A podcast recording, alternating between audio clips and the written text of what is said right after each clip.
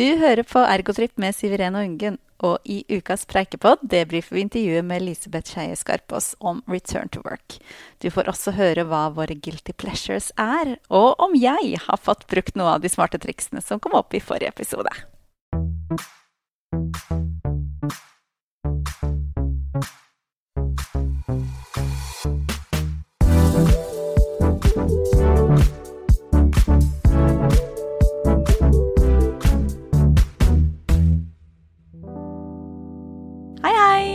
Hei, Velkommen tilbake til stua mi. Tusen takk. Her sitter Fred på fanget, innpakka i pleddet sitt. Yes. Og han var som alltid en helt nydelig velkomstkomité. ja, dagens tema debrifing av Return to Work. Ja, det var et spennende intervju. For arbeid er jo så viktig for helsa. Hør, hør. jeg tror ikke du finner noen som er mer enig enn det. Det er det jeg jobber med hver dag. Ikke sant? Og så syns jeg også det var kjempeartig å høre eh, hvor godt de har jobba. Altså ti millioner fra Norsk forskningsråd. Wow. Det er helt strålende innsats. Ja.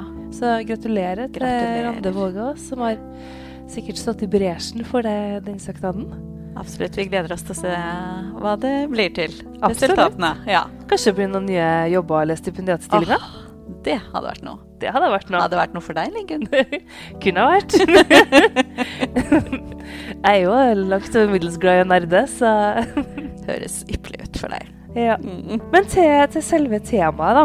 Uh, hvor vil du begynne hen, egentlig? Vil du begynne med temaet, eller vil du begynne med alt det som lå rundt, som vi snakka om? Nei, kan gjerne begynne med temaet. Ja. Altså, tilbakeføring til arbeid var jo liksom det norske ordet på dette her. Ja. Uh, og det at eh, det ikke er At det å komme tilbake til jobb, det er jo ikke endepunktet. Det er ikke det. Nei. Og det er ikke bare én jobb for en person. Nei. Det kan være så mangt. Det kan hende at man skal til en annen jobb. Og så kan det hende at man ikke skal heltid. Kan hende at man skal deltid. Men det å få opprettholdt en eller annen form for arbeidsfunksjon, og få gjort noe som man har lyst til å gjøre, der man føler seg nyttig, og få brukt de egenskapene man er god på, det er jo et kjempeviktig tema. Og så syns jeg det var veldig spennende å høre at altså den litt historiske delen av det altså Vi har jo bygd tjenester som handler om, om å behandle, og der kanskje fokuset har vært med sykdom og hva man ikke får til. Og igjen da kom til det vi ergoterapeuter er gode på, det med å se på funksjon, tilrettelegging, kjernekompetansen vår. Hva skal til for å være på jobb sjøl om man har enten uh, symptomer eller ulike former for plager. Men hvordan skal man da uh, få til en god arbeidshverdag, sjøl om man har de utfordringene? For det er jo ingen av oss som er helt 100% i form hele tida. Nei, det er det ikke. Nei. Det hadde vært for godt til å være sant. Ja.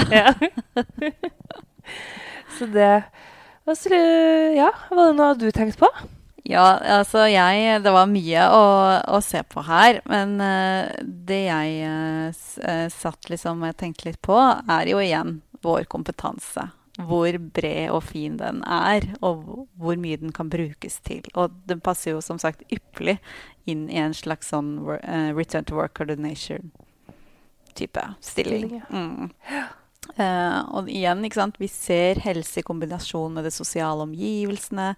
Vi er problemløsere.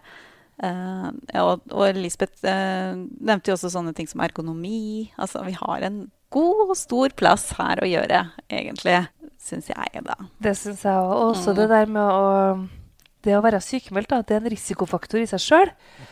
Uh, og at det da kan være utfordrende å opprettholde de daglige rutinene. Og da ble jeg også sittende og tenke på det som Vigdis uh, Gausemel snakka om. Uh, med alle de aktivitetene som vi gjør da, hver dag, som er i ADL-taksonomien. Uh, og det passer så godt sammen med det Elisabeth snakka om. At uh, det vi kan, handler jo på en måte nettopp om det å se alle delene i en aktivitet. eh, og kunne få tilrettelagt sånn at man kan få til mestring og få fiksa den hverdagen da, som man trenger å få til å gå opp på de ulike måtene. Og at arbeidsdeltakelse, uavhengig av hvordan helsesituasjonen din er, at det er bra for deg. Eh, og der er jo jeg også opptatt av at det handler ikke nødvendigvis bare om ordinært lønna arbeid, men at man skal ha, få ha en sosial rolle som, den, som arbeider eller deltar i et arbeidsfellesskap. Ja, for arbeid har jo veldig mye med identitet å gjøre også. Mm. Ikke? Ja. Og det er jo på en måte, ja, som, som vi snakka om, da, det er jo ingen som spør deg hva er 100 %-jobben din? Nei, jeg tror ingen har fått det spørsmålet. Det er ingen som har kommet og spurt deg om det siden forrige episode? Nei, har ikke Nei. det. Ingen som har spurt meg om det. Nei, så jeg tenker Det handler jo mye om de sosiale rollene, og på en måte kan si noen ting om hvem man er, men det er jo ingen som på en måte spør hvor mye man gjør det. Det er noe man eventuelt velger å dele sjøl. Så det, det var noe jeg likte godt at vi hadde opp som tema. Ja, det syns jeg virkelig. Ellers så tenkte jeg jo litt på det der med, med å se til andre land, da. Sånn som Ja. Canada. Ja. At de har eh, en egen eh, return to work-koordinator. Mm. Eh, at det er en rolle som står mye sterkere. Og så tenker jeg jo at det kan jo godt ha noe med systemet, hvordan det er lagt opp. altså med vår velferdsetat og mulighetene som finnes her, mens at i andre land så er det mye mer styrt av forsikringer du har, eh, og hvordan man da ønsker å få folk raskt tilbake igjen til arbeid. Mens da, sånn som den satsinga som har vært på Raskere tilbake, så hadde jo 70% en eh, koordinator. Om den ikke var helt integrert, så var det i hvert fall en koordinator der. Og det tenker jeg jo, det viser jo litt utvikling her òg, da. Det gjør det. Så, ja, så fortsett å utvikle. Ja, rett og slett. Ja. Altså, ja, fordi jeg tenker at når man Uansett hvilke utfordringer man har knytta til helsa, da, om den er fysisk eller psykisk, så handler det jo ofte om at man ikke er seg sjøl, altså ikke har den 100% funksjonen som man kanskje vanligvis har, altså kapasitetsmessig. Og da i tillegg å skulle koordinere sin egen tjeneste, det tenker jeg må være eh, en stor utfordring i seg sjøl. Så det Jeg håper virkelig at uh, du som hører på og syns at det var interessant å høre om den jobben Elisabeth har hatt og skrevet om, eh, kunne tenkt deg å være med å videreutvikle det feltet. For jeg tror at det er så mange som vil verdsette den tjenesten. Her er det bare å gripe mulighetene. Og så jobber du f.eks. ute i kommunen da, som en kommuneergoterapeut og får en henvisning på en som er i eh, god arbeidsalder. Spør om arbeid. Ikke vær redd for det. Ikke bare spør om hjemme. Husk å spørre om arbeid. Ja. Og så kanskje man får en finger litt med, og så kan det utvikle seg noe videre. For det gir håp. Ikke sant? Absolutt. Og det var jo den ene delen av det Elisabeth snakka om. Eh, og så snakka hun også litt om sin vei inn til, til denne doktorgraden. Det var jo ikke utelukkende for at hun skulle skrive doktor på flybilletten og Nei. få ekstra plass. hun er jo oppriktig eh, engasjert i fagutvikling. Ja, det er hun. Ja. Eh, og så tenk, tenker jeg, for det er jo så mange veier til hvordan man har lyst til å holde på med det. Noen fordeler er det jo ved å gå rett fra skolebenken, altså vi har tatt bachelor og så master, og så videre over til en doktorgrad. Det er jo mange fordeler ved det, for da er du jo i den modusen. Samtidig som for meg for eksempel, så var det jo kjempenyttig å jobbe og så ta master deltid, så jeg hadde det kliniske blikket samtidig når jeg skulle skrive en klinisk master. da. Og det samme med meg. Jeg er utrolig glad for de årene på gulvet, holdt jeg på å si. Altså de eh, der jeg virkelig fikk faget litt under, eh, under huden. Ja. For da jeg også, var jeg tryggere på hva, hvordan jeg var i ergoterapeutrollen, og hvordan jeg da kunne ta med ergoterapi videre um, i masteren min. Ja, litt sånn hvordan du er som terapeut, og Ja. hvilke egenskaper er det du spiller best på. Mm. Mm. Nei, det er Unnskyld, nå må jeg bare Jeg er litt sånn småtatt. Um, ja, men jeg hører deg helt klart der, Siren. Det, det er jo noe som passer for noen. Annet meg og deg. Og så er det jo andre som funker godt med å bare gå videre og videre og videre og kjenne på det likevel. Og det er jo det som er så fint òg, at nå, nå begynner det liksom å komme også nå en egen ergoterapimaster, da. Eller det har jo kommet, var fjerde kullet nå, eller hva det var. Noe sånt nå. Men i hvert fall uh, at uh, det er uh, behov for det, og at, at som du sier, både At vi både kan ha de som har jobbet litt, og de som går videre. En annen ting jeg tenkte på, var jo det med kunnskapstranslasjon. Det var et nytt ord for meg. Ja, Mm, det hadde jeg ikke hørt før. og Du hørte jo min fascinasjon for ordet. Ja, du var veldig Og jeg tenkte hva har jeg gått glipp av? Mm. Mm. Og det er jo da det å kunne bygge den brua da, mellom praksis og forskning, sånn at man får brukt forskninga i praksis og får utvikla praksisfeltet i retning forskninga også. Eh, og jeg liker jo veldig godt det bildet av en bro som bygges fra begge sider. Og så går man litt fram og tilbake, som Elisabeth sa. Eh, men hun sa jo også en annen interessant ting. Og det er jo at det, det studiet på Oslo OsloMet da sa at det var åpent for alle som har bachelor. At det var tverrfaglig. Og da lurte jeg jo på, for du snakka jo Siv Iren, om muligheten for um, at du hadde lyst til å studere litt i 2020. Det stemmer. Så du da her en gyllen mulighet til at det var det her du skulle studere, eller har du allerede bestemt deg for noe annet? Nei, jeg har nok bestemt meg for noe annet. Men uh, Fordi jeg visste jo ikke om dette her. Uh, så det er litt dumt. det er virkelig spennende. Uh, så det er noe man kan tenke på. Nå har jeg snust bare på et, et lite enkeltemne. Så bare for å liksom se om det er veien jeg vil gå. Er det hemmelig hva det emnet? Nei, det er ikke hemmelig. Det er ledelse. Ah. Ja. Det er jo passende. jo, takk for det.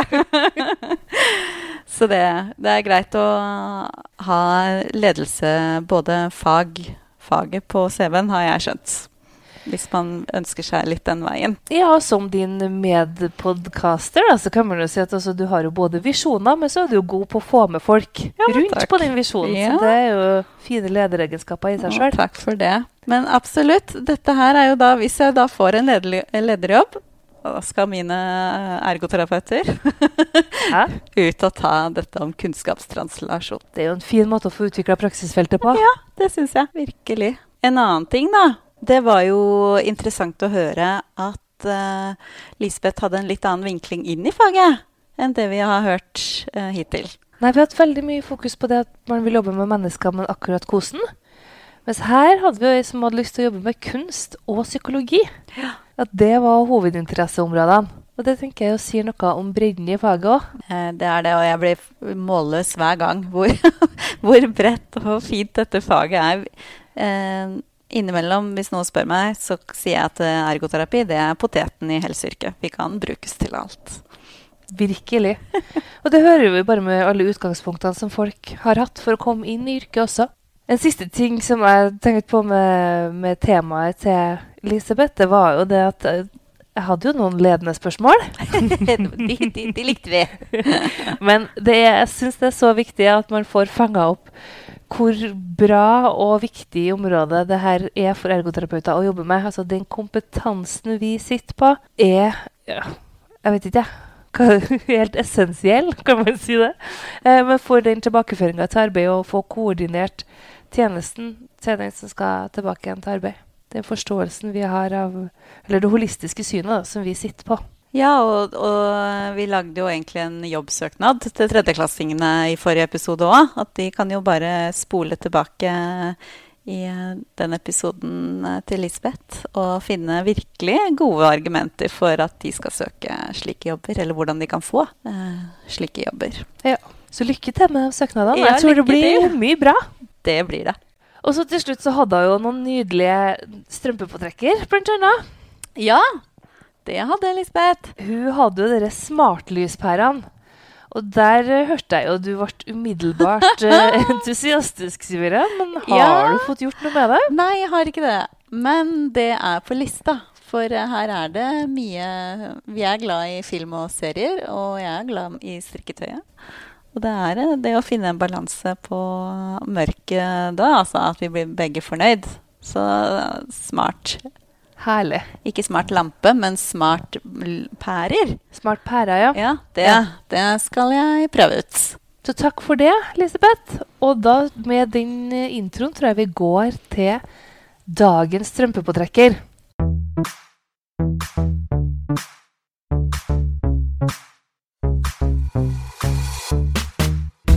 Og med det så går vi videre til dagens spalte, som er Strømpepåtrekkeren. Og den handler jo om en type life hack, eller en løsning du har i hverdagen for å gjøre livet litt lettere. Og vi har jo spurt mange gjester, og jeg har jo hatt noen underveis. Men Siviren, har du egentlig snakka om din strømpepåtrekker? Nei, det har jeg ikke, så da kan jo jeg fordele eh, dele min. Ja, det hadde vært spennende. Ja, Det er nemlig farmor. Oi! og farmor er ikke en person. OK, da ble jeg jo Jeg lurte på om jeg satt på sånn horn på veggen, men da er det ikke det. Nei. Eh, jeg har en robotstøvsuger. Og vi prøvde mange navn. Vi var innom George Cleaney. Oi. Og vi landa egentlig veldig lenge på uh, Cleant Eastwood. Men det gikk ikke. Og til slutt så ble det farmor. Og farmor har vi hatt et år. Eh, og hun er helt fantastisk. Tenk å komme hjem til et ferdig støvsugd hjem. Ikke bare støvsuger hun, hun kan vaske. Wow. Ja, jeg elsker farmor. og farmor bor under en stol og er egentlig bare stille og koser seg når hun ikke er i arbeid. Hun står jo der pent og Ja. rolig. Ja. Hvit. Hvit og rund og flott og fin. Ja. Til og med med egen app. Så Ja. jeg kan sitte på jobb og se om farmor gjør jobben sin. Hoi, Eller om hun sitter fast. Her snakker vi teknologi på høyt nivå. ja. Nei, farmor, altså. Jeg unner alle å få en farmor. Ja. Så ikke som Odd Nordstoga en farfar i livet, men en farmor i En livet. farmor i livet. En rund robotfarmor i livet burde alle ha. Å, det var veldig godt tips til hverdagen. Neste spalte, det er ufiltrert. Og her har en lytter, Ann Elin, hun har kommet med det fine spørsmålet Hva er deres guilty pleasures? Og Ingunn, har du lyst til å starte? Kjempelyst. jeg tenkte jo litt på det spørsmålet når jeg fikk det, eller når Ann-Elin sendte inn. Og så er det jo mye man gjør som jeg tenker som bare er en hobby, eller Ja, men så begynner man jo å se på det med et litt sånn utenfra blikk. Og så tenker jeg det her er jo kanskje noe andre ville ha sittet igjen med og tenkt at kanskje var litt guilty pleasure. Nei, nysgjerrig. Ja. Fordi det er jo kjempevanlig, kanskje, for uh, ja, dame i 30-årene. Men jeg er veldig glad i å gå alene på en pub. Gjerne. Ja, Um, der jeg ikke kjenner noen. Okay. Og så ser jeg på Liverpool. Nei! Så det er, det er, mye, det er fotball. Det er For dem som ikke vet det. Med det veldig fengende slagordet 'You never walk alone'. Ja. Uh, og jeg har da vært Liverpool-fan siden 2007. ja. Begynner å bli en uh, god stund. Ja, en 13 år. Ja. Um, så ja, det, det var en av de tingene jeg savna i livet mitt når jeg holdt på med master og, og 100% jobb. Det var den muligheten til å sette seg ned på en pub og ta de nesten to timene, da. Der man bare er. Nå må jeg høre, har du vært i- på Anfield? Det har jeg. Oi! Wow, hvordan var det? Fikk du tatt på gressmatta? Har jeg altså hvor, hvor fan er du? Nei, altså, det, det er jo noen bilder av meg. Nei, det artigste med den historien var at jeg fikk med meg en ManU-fan. Oi! Eh, Ja, det er uh, bra jobba. Jo, takk. Det var jeg. det syns jeg var fint. Ja. Så det, det var min guilty pleasure, da. Hva med deg, Siveren? Ja, jeg har egentlig vært veldig åpen om min guilty pleasures i mange år. Og jeg sier egentlig at jeg har doktorgrad i det som er min guilty pleasure. Og det er Paradise Hotel. jeg elsker Paradise Hotel. Og jeg har sittet benka foran denne TV-en siden 2009, da første sesong kom. Og jeg bare gleder meg helt vilt til mars. Altså, jeg er målløs. Det er for mye for meg. Jeg elsker det! Og de klipperne gjør en fantastisk jobb. Og jeg ler, og jeg koser meg, og jeg har det så gøy på deres bekostning. Og det må jeg få lov til. Altså, det er det som er god TV. ikke Ja, det? er fantastisk TV. Og eh, selvfølgelig, favorittsesongen er jo um, sesong fire. Da Vidar Lill og vant hele pakka. Uh, ja, det Ja, sesong ni var kanskje litt kjedelig, da. Men uh, det er jo fordi de lærer seg dette spillet etter hvert. Sånn at uh, det er ikke så gøy å se på når de liksom kan alle kodene. Men uh, Og for noen herlige sitater de har gitt oss. Å, dette er så gøy! Ingunn, Oi, oi, oi, oi, oi. har du sett, har du sett Perra? Har ikke så Hva? Um, Jeg tror jeg har sett noe når jeg har vært på besøk til noen, at jeg har stått på bakgrunnen. Men du, Ingunn. Livet er et lære. Man må alltid lære. Det, Ja. ja, det sa Mayo.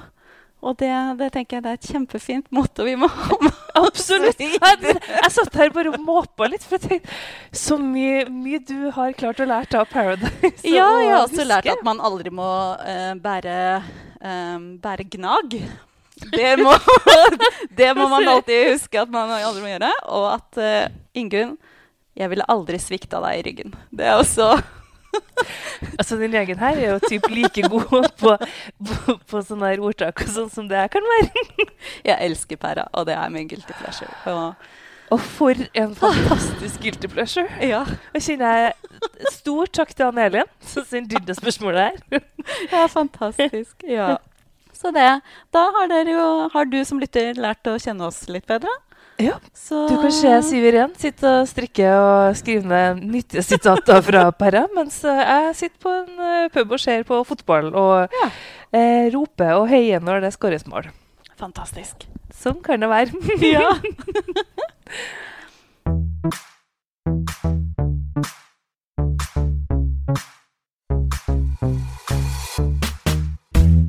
Og siste spalte for dagen er jo dagens høydepunkt. Og det var så hyggelig når du kom, for du bare Det er den store klemmedagen i dag! Det er det! Ja, Så det må jo være dagens høydepunkt for alle! Ja! Også du som hører på. Ut og klemme. Ut og klem. Altså hvis man liker å klemme. Ja, ja man skal være litt uh... Man skal jo ta hensyn Ja. til hva man sjøl liker. Men det er den store klemmedagen, så hvis man liker det, men syns at det kan være en liten terskel, kjør på! ja. Klem. Klem i vei. Klem i vei. Og med det så klemmer vi adjø for i dag. sender en virtuell kos. Vi sender en virtuell kos. Og så håper jeg jo at dere sender oss masse kjærlighet via deres egne guilty pleasures. Å, ja. Altså, det hadde Det vil vi høre om. så fint å fått flere guilty pleasures inn. Jeg lager eh, sak på SoMe, og der håper vi dere deler. Med eller uten navn. Med eller uten navn. Ja. Og en annen ting. Vår postkasse med ufiltrert spørsmål, er ikke den ganske tom nå? Den begynner å bli tom. Ja. Så kom, eh, kom med spørsmål, se. Vi svarer. Vi svarer på det meste, tydeligvis. Her deles det. Her deles det. Og det er gøy. Og fortsett å være aktive og like oss, kommenter, gi oss omtaler. Dere er kjempeflinke, og det setter vi så pris på. Og tusen takk for alt engasjement rundt uh, sesong to, som Ja. allerede har vært. Fantastisk Altså, bilde for en start! start! Ja, Åh, Så mange flotte hjelper vi har. det har vi. Våre tre Andreaser. Ja, de er vi veldig glad i. Mm. Det er vi. Mm. Og hvis du ikke vet hvem disse tre Andreasene er, så følg med på Facebook, så kommer det en liten post om dem. Eller kanskje den ligger der allerede? Det kan være at det gjør. Ha en strålende dag, hva enn du gjør. Klem noen. Klem noen. Oss Mm. for all del guilty pleasures. Ja, det vil vi ha. høre. Det er gøy. Mm. Mm. OK, da sier vi ha det, da. Ha det bra! Ha det.